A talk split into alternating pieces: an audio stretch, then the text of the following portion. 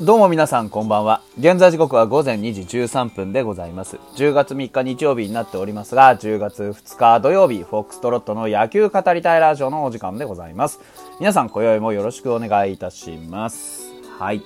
えー、ちょっと一眠りしてですね、あの、元気になりましていや、結構疲れたんですよ。あのー、何が疲れたかっていうとですね、えー、本日、10月2日土曜日、えー、18時札幌ドームで行われておりました日本ハム対西武の試合、僕、えー、現地観戦といたしましてですね、えー、と、まあ、ライトの、あの、外野指定席の方で、あの、戦況を見守って無事ね、あの、勝利を見届けてまいりましたというところでございましてですね、あの、皆さんご存知でしょうか？札幌ドームに行った方はあご存知だと思うんですが、札幌ドームっていうのはね、そもそも、あの、遠いんですよ。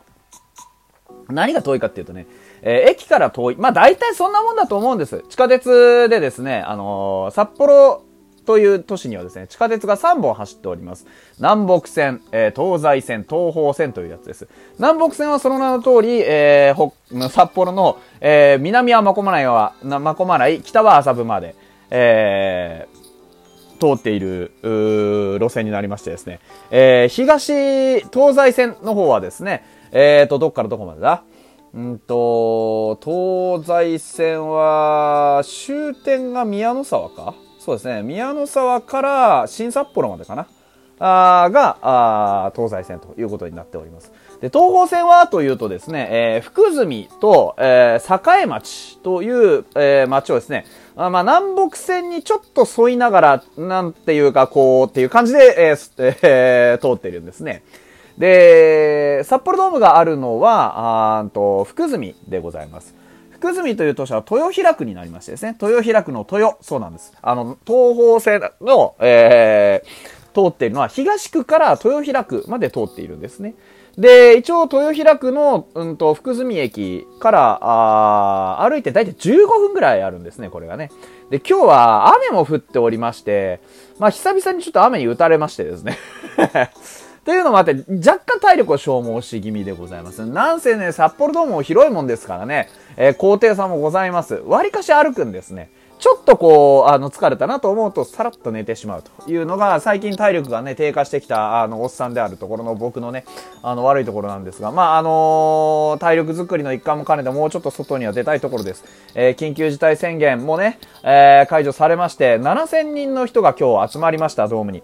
えっ、ー、と、先発はですね、あのー、バーヘーゲン、そして、えー、今井達也というところでございました。バーヘーゲン、非常にあの安定した投球だったというのが一番正しい表現かなと思います。あのなんだろう。投球内容がというよりかは、投球そのものが安定していたという印象です。えーと、前回のバーヘーゲン、まあ、前々回のバーヘーゲンもそうだったかもしれないですけど、結構ね、あの、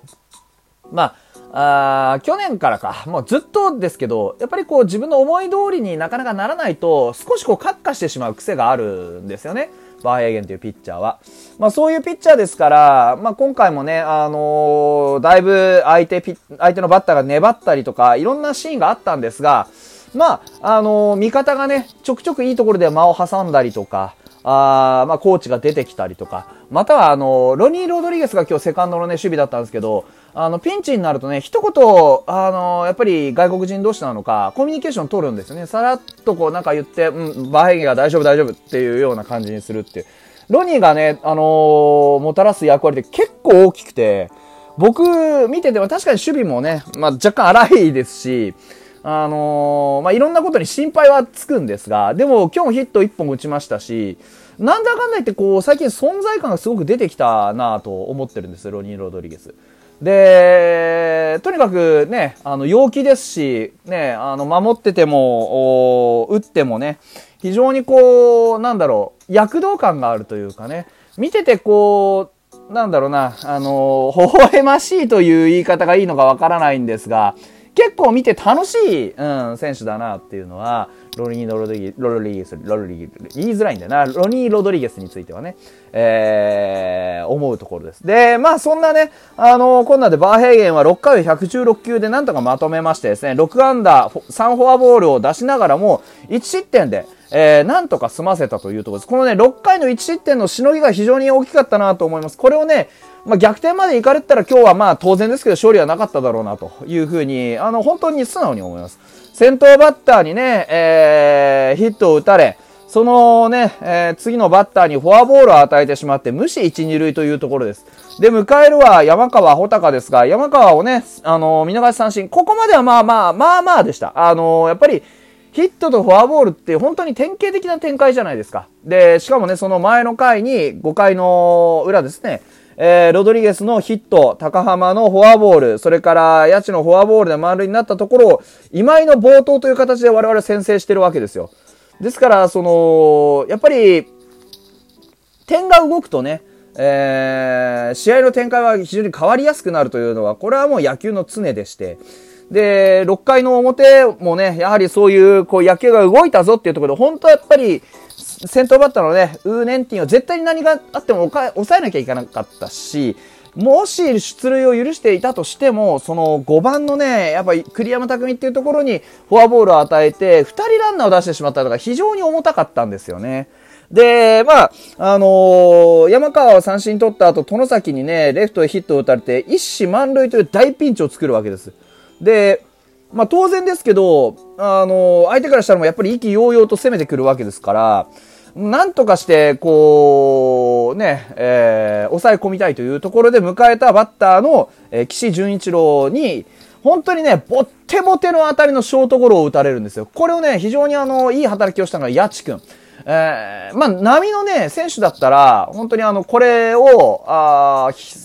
補給して、ホームに投げてしまうようなところだったんですが、もうあっさりと、本当にね、ほんの一瞬の判断で、ホームで、これオールセーフになる危険性と、えー、ファーストで確実に一死を取って、次の展開をすごく楽にするっていうところの、あの判断をほんの一瞬で済ませて、ファーストにパーン送球して、えー、ワンアウトをプラスするんですね。で、えー、西二三塁というところ。こうなると、あの、我々でもそうだと思うんですが、単純にやっぱりね、あの、バッターは何をやらなきゃいけないかっていうと、ヒットを打たなきゃいけなくなるんですね。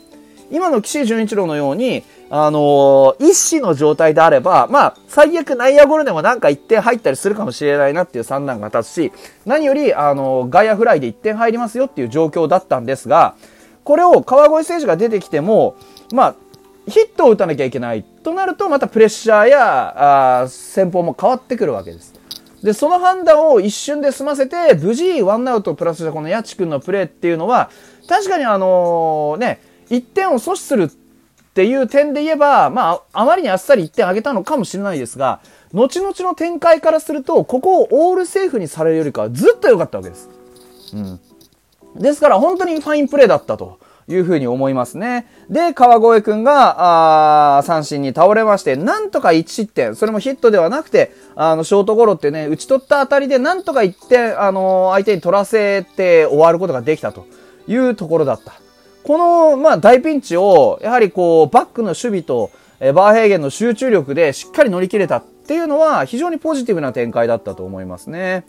で、まあその後も、あの、点がね、どう動くかっていうのはなかなかわからなかったんですが、あの、7回、案外早く動きましてですね、ワンボーロンが先頭バッターでヒットを打つんですね。で、やっぱりワンボーロンのいいところっていうのは、この最後半になって、球の強いピッチャーが出てきた時に、やはりその、球の強さに負けないスイングを、やはり返すことができるっていうのが、非常にやはり、ワンボーロンというね、バッターの、あの起用っていうものに、こう、色をつけてますよね。うん。えー、この今井の、ね、速球に対して、まあ、ずっと、あの、あまり芳しい当たりを飛ばせていなかったんですけど、やはりこう、後半になって、で、球数がかさんでくるに従って、さすがの今井君にも疲れってのは絶対あるわけですよ。で、100球をね、超えようっていう、そういうタイミングだったと思うんですが、あのー、ストレートの球威がね、この打ち返したね、えっと、7球目ですね。ワンボールの7球目だけが、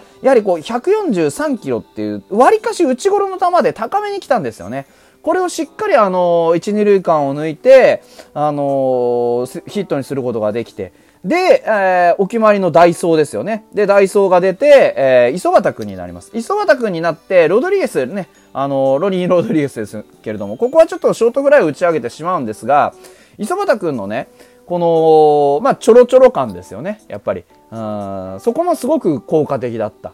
うん、足あるぞっていうのが分かってるから、やはり投球にもちょっとこう、支障は出ますよね。えー、ギリギリの気類で、えー、っと、リクエストなんていうこともありましたが、無事リクエストをセーフで乗り切った後に、えー、盗塁を成功させて、その盗塁直後のボールを高浜くんが、あライトへ、ライトオーバーのね、えー、勝ち越しタイムリーツーベースという風な結果にしました。僕のね、目の前ぐらいまでポンと飛んできて、すごいびっくりしたんですけど、まあね、あのー、正直な話、高浜くんここまでずっと、ちょっと調子もね、打率もがっつり落としてたんで、厳しい、厳しい、厳しいって思い続けてたんですけど、がっつりひっくり返してくれたんで、正直ね、現地で見てて喜びのひとしおでした。うわーってなりました。うん。まあそんなような感じでですね、まあ本当はここでそれ以上にね、追撃できればよかったんですけど、いかんせん8、9っていうところが、まあ申し訳ない、ちょっと打力に全く期待の持てないメンツを置いているね、宇佐美八千というところで。ただ今日、宇佐美にしても八千にしても非常にいい仕事をしたので、宇佐美はね、9回の、あの、杉浦の投球を、ナイスアシストでしたね。途中からね、変化球を、あのー、集めるのをやめて、えー、杉浦の投げたいストレートをね、とにかくしっかりと、えー、要求してですね、間を取って、要求して、えー、決めるっていう、非常にいいリードをしました。こういうね、今日みたいな総力戦というかね、あの、全員のね、えいろんなところに随所に光るプレーっていうのがあれば、この僅差でも勝ち抜けるチームであるっていうことが今日証明されたんじゃないかなというふうに思います。ああ、もう時間がない。それではまた明日です。